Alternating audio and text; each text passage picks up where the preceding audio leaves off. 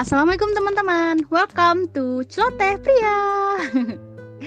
Oke, jadi hari ini bakalan spesial banget gitu ya. Celoteh aku bakalan isinya Allah berfaedah banget Karena hari ini aku ditemenin sama Teh Widi. Masya Allah. Senang banget nih kalau Teh Widi hari ini bisa meluangkan waktu untuk berceloteh bareng aku. Assalamualaikum Teh Waalaikumsalam warahmatullahi wabarakatuh. Ih, saya juga seneng banget nih ketemu adek yang satu ini, adek Prilly. Apa kabarnya? Alhamdulillahirrahmanirrahim teh. Semoga Teteh dan keluarga juga dalam keadaan sehat ya teh. Nah teman-teman Tak kenal maka tak aruf. Maka kita ta'arufan dulu sama Teteh Jadi Teh Widi ini seorang istri dari uh, Ustadz Sani bin Hussein Yang mana beliau itu juga adalah anggota DPRD terpilih Untuk kota Samarinda di periode 2019 sampai 2024 Nah kalau di um, apa di Jakarta sana kita ada namanya uh, Teh Hanin Akira. Kalau di Samarinda kita punya Teh Widi guys. Jadi teh hari ini tuh saya mau ngajak teteh ngobrol atau berceloteh bareng tentang uh, apa ya sesuatu yang sensitif bagi jombloan dan jomblowati gitu kan apalagi sekarang ini udah mau masukin bulan Julhijjah teh yang mana baik banget kan untuk melaksanakan pernikahan sementara para jombloan dan jomblowati mereka harus apa ya sebagian dari mereka. Sebagian dari mereka harus kayak aku kapan ya? Kayak gitu teh. Terima undangan uh, terima undangan di bulan Julhijjah sementara kita belum gitu ya. Bagaimana ya respon kita gitu ya. Jadi pertama-tama yang harus diperbaiki adalah mungkin uh, cara pandang kita cara pandang kita mengenai uh, pernikahan, cara pandang kita mengenai uh, hakikat penciptaan kita, gitu ya, pemahaman agama kita, gitu ya, mungkin harus diperbaiki dulu. Jadi analogi sederhananya begini, uh, kenapa sih banyak orang yang nggak suka sama sayur, gitu ya? Karena persepsi orang, gitu, cara pandang orang, sayur itu nggak enak sayur itu uh, hambar gitu ya. Sayur itu pahit gitu ya dan lain-lainnya gitu ya.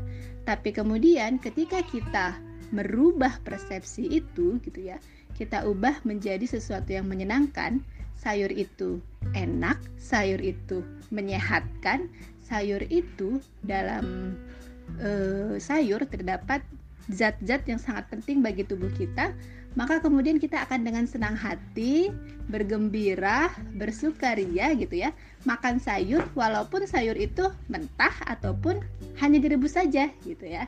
Kenapa? Karena persepsi kita tadi sudah berubah gitu ya. Yang tadinya sayur itu nggak enak gitu ya, uh, hambar, pahit dan lain sebagainya, tapi kemudian kita persepsikan sayur itu sesuatu yang enak, menyenangkan, menyehatkan gitu ya bagi tubuh kita. Jadi e, ketika kita e, menerima undangan, persepsi kita apa gitu ya? Yang ketika kita pertama kali menerima undangan, terus kemudian apa yang kita lakukan gitu ya? Kata Dewi Huges nih yang e, apa namanya berhasil dengan dietnya gitu ya, beliau mengatakan bahwa bahkan diet sekalipun gitu ya akan berhasil ketika yang pertama-tama kita lakukan adalah kita merubah cara pandang kita mengenai makanan mengenai makanan sehat itu yang seperti apa. Kita harus gembira dulu gitu ya, menyantap makanan yang kelihatannya nggak enak tetapi sehat gitu ya, tetapi bermanfaat bagi tubuh. Dan yang paling penting adalah kita gembirakan dulu, kita bahagia dulu dengan keadaan kita gitu ya. Karena itu yang paling penting gitu ya. Sama halnya dengan ketika kita menerima undangan. Ketika kita menerima undangan, yang kita lakukan adalah kita mengucap hamdalah Alhamdulillah sebagai bentuk rasa syukur ya. Alhamdulillah ya kamu sudah ketemu dengan jodohnya gitu ya. Uh, doain aku ya, mudah-mudahan aku juga segera Allah pertemukan dengan uh, suatu hari nanti gitu ya di waktu yang terbaik menurut Allah segera dipertemukan dengan jodoh pilihan Allah yang terbaik gitu ya seperti itu. Jadi ketika positif yang kita sampaikan, kita doakan, kita tersenyum gitu ya, maka yang ada bukan baper, yang ada kemudian kita ikhlas dengan keadaan itu, gitu ya, dengan bisa tersenyum, gitu seperti itu. Oh masya Allah teh tertohok rasanya mendengarnya loh. Jadi benar banget teh. Satu hal yang saya tangkap adalah bahwa ketika kita mendengar atau mendapatkan undangan teman kita yang menikah duluan, maka kita jangan langsung baper gitu ya teh. Tapi kita harus mengubah mengubah persepsi dulu gitu kan. Kita harus bahagia dulu lah. Mungkin waktunya teman kita duluan nih, bukan kita nih gitu kan. Jadi kayak harus berpositif thinking gitu ya teh.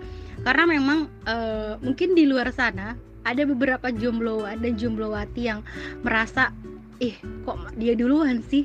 Ih kok kan aku lebih tua dari dia? Atau oh kan aku udah lebih baik dari dia gitu kan. Tapi kenapa Allah mengabulkan doa dia duluan gitu? Atau bahkan ada yang nggak berharap menikah duluan tapi Allah kasih uh, jodoh duluan gitu kan? Dan um, si jomblo jomblowati ini merasa kayak Allah nggak adil nih sama aku. Kayak gitu nah teh gimana ya teh? Uh, untuk mengubah persepsi itu agar kita lebih legowo gitu atas fenomena uh, diduluin nikah atau apa ya? Ditinggal nikah. Iya, jadi uh, kadang orang berpikiran seperti itu ya, uh, terlambat nikah atau ditinggal duluan atau uh, apa namanya? Ditinggal nikah dan lain sebagainya gitu ya. Jadi kalau dalam kamus bahasa saya itu nggak ada yang namanya telat nikah. Nggak ada gitu ya.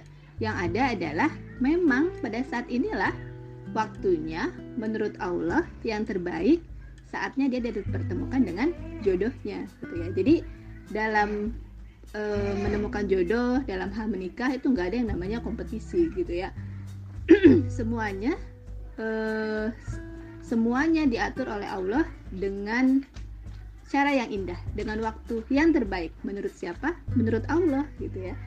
Jadi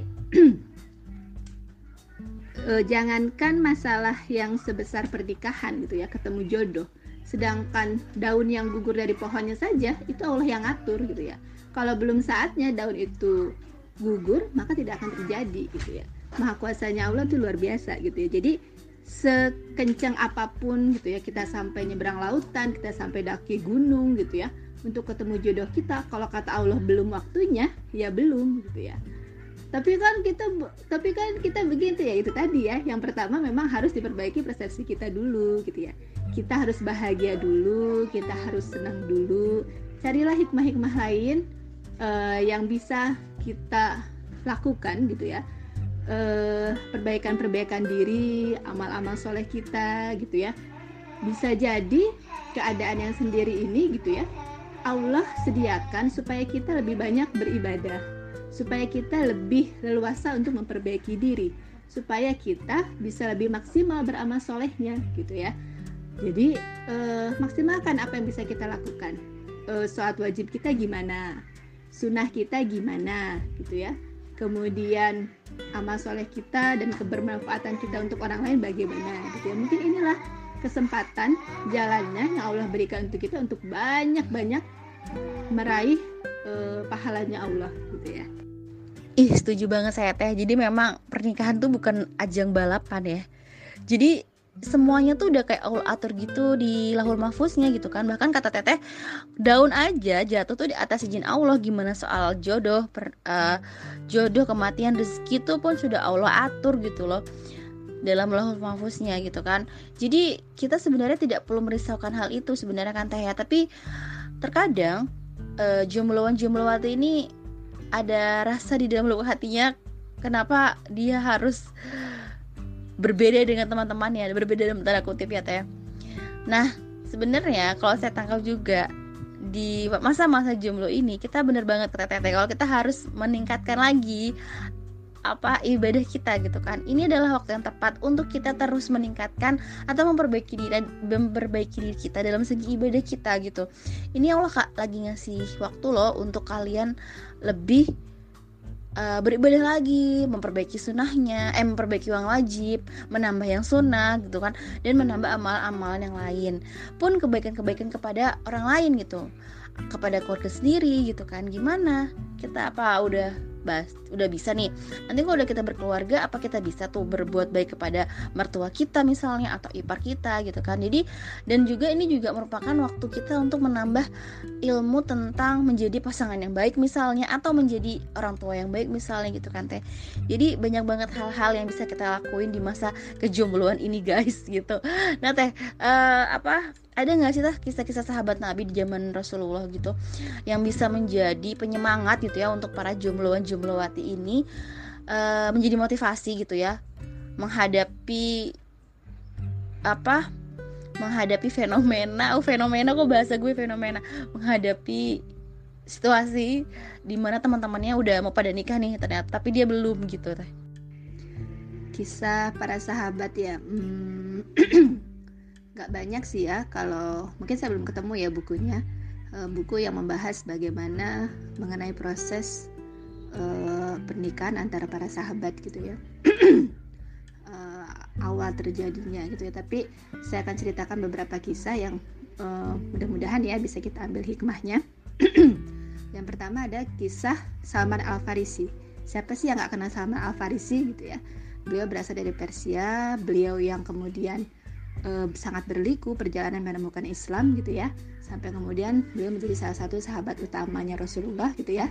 Apalagi semenjak beliau menemukan strategi perang perang handak gitu ya. Beliau yang menemukan strategi itu.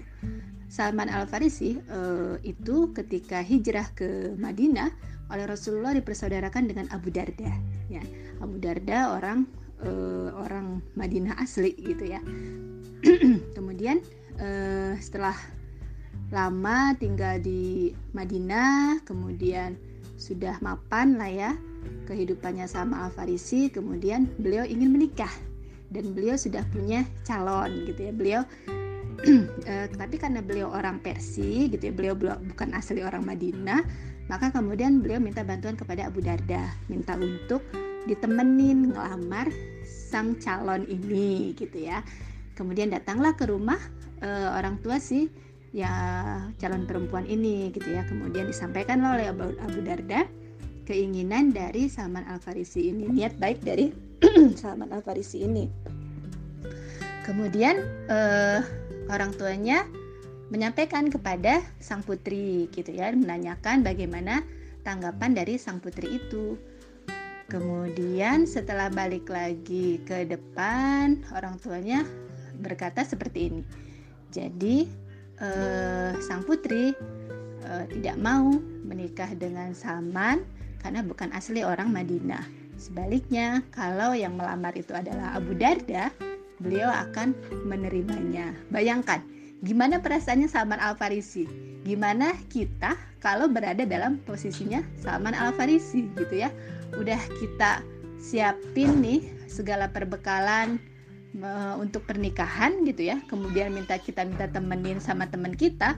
Eh ternyata uh, calon itu maunya sama teman kita bukan sama kita gitu ya. Bagaimana kira-kira sikap kita? Tapi coba lihat bagaimana sikapnya Salman. Beliau langsung menyerahkan seluruh uang yang sudah ditabungnya untuk persiapan beliau menikah untuk Abu Darda sahabatnya. Luar biasa kan gitu ya.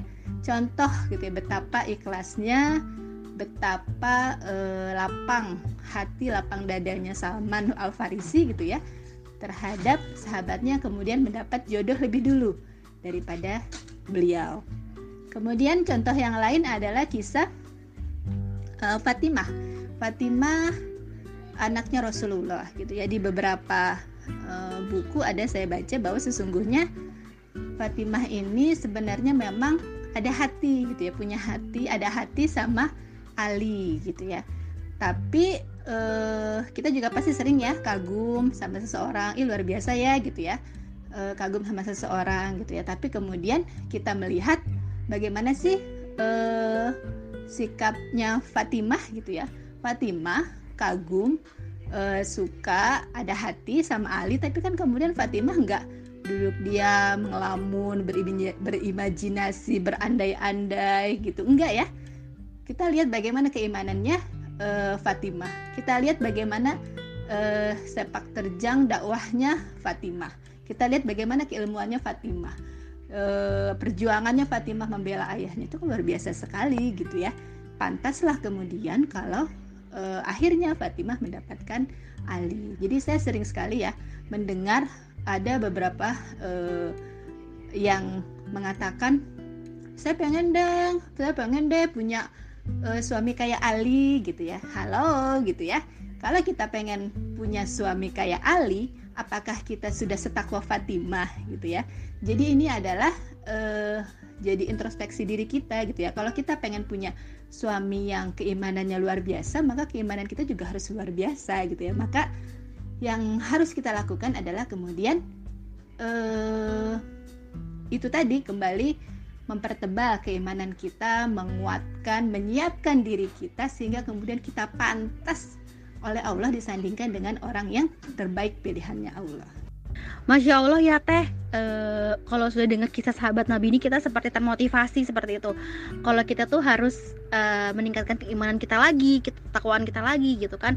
Biar hati kita tuh bisa seikhlas Salman Al yang mana beliau ini uh, rela gitu ya mengikhlaskan wanita yang didambanya untuk menjadi pendamping hidupnya kepada sahabatnya sendiri Abu Darda seperti itu. Dan bagaimana luasnya kesabaran Fatimah Azhara yang uh, apa bisa sabar menanti pasangan yang diidam-idamkan tanpa harus mengumbar-ngumbar perasaannya ke siapa pun hanya Allah yang tahu gitu kan. Bahkan setan pun gak berani mengotak-atik perasaan si Fatimah gitu karena Fatimah memang sam, sa, apa sangat tawadunya gitu ya teh ya. Masya Allah banget. Jadi ini bisa menjadi pelajaran untuk kita juga para jomblo dan jomblowati agar ke depannya ya bisa sabar dan ikhlas gitu. Kuncinya sabar dan ikhlas. Ya makasih banget teh udah mau sharing berceloteh bareng aku, saya di sini Semoga apa yang kita sharing hari ini bisa sedikit lebihnya untuk menguatkan para jomblo-jomblowati agar tidak terkena virus uh, sedih ditinggal kawin temannya, eh sedih tinggal menikah temannya, tapi malah ikut bahagia dan uh, mendoakan seperti itu. Mungkin ada satu pesan yang mau disampaikan sebelum kita tutup. Ya, insya Allah sebelum ditutup ya, eh, pesan dari saya yang pertama adalah menanti jodoh, menanti kapan nikah itu mungkin penantian yang kita tidak tahu kapan akhirnya. Tetapi yang jelas kita punya keterbatasan untuk hidup di dunia. Kita punya batas sesuatu yang pasti yang pasti akan datang kepada setiap orang yaitu kematian. Sehingga kemudian bagaimana kita coba dari sekarang, mulai dari sekarang untuk lebih lagi meningkatkan kualitas dan kuantitas ibadah kita, semakin mendekatkan diri lagi kita kepada Allah Subhanahu wa taala. Kemudian yang kedua, yakin aja deh pokoknya selama kita dekat sama Allah, kita selalu minta kepada Allah, kita gak pernah uh, menyekutukan Allah, kita senantiasa uh, memperbaiki diri, memantaskan diri gitu ya. E, maka insya Allah Allah nggak akan zolim kok sama kita. Insya Allah nanti jodoh itu akan tiba pada waktunya waktu yang terbaik menurut Allah dan juga dengan siapa? Dengan orang yang terbaik juga pilihan Allah. Asalkan itu tadi gitu ya kita perbaiki diri kita pantaskan diri sehingga kemudian Allah mempersembahkan jodoh itu di hadapan kita dengan keadaan kita yang sebaik-baiknya uh, terima kasih ya uh, kepada Dek Prilly yang sudah memberikan kesempatan kepada saya gitu ya. Mungkin sedikit sekali gitu ya yang bisa saya sampaikan. Mungkin mudah-mudahan bisa bermanfaat untuk semuanya. Saya akhiri. Assalamualaikum warahmatullahi wabarakatuh. Waalaikumsalam warahmatullahi wabarakatuh Teh Nuhun udah gabung ya Teh Dan teman-teman bener banget kata Teteh di penutup tadi bahwa kita memang harus mempersiapkan hal yang pasti yaitu kematian teman-teman karena kita nggak tahu yang datang duluan ke kita apakah jodoh atau kematian wallahu alam bisawab so teman-teman terima kasih udah ngedengerin celatehanku bareng teteh hari ini Stay safe dan tetap sehat dan semangat. Next kita ketemu lagi di Celoteh Pria episode selanjutnya. Wassalamualaikum warahmatullahi wabarakatuh.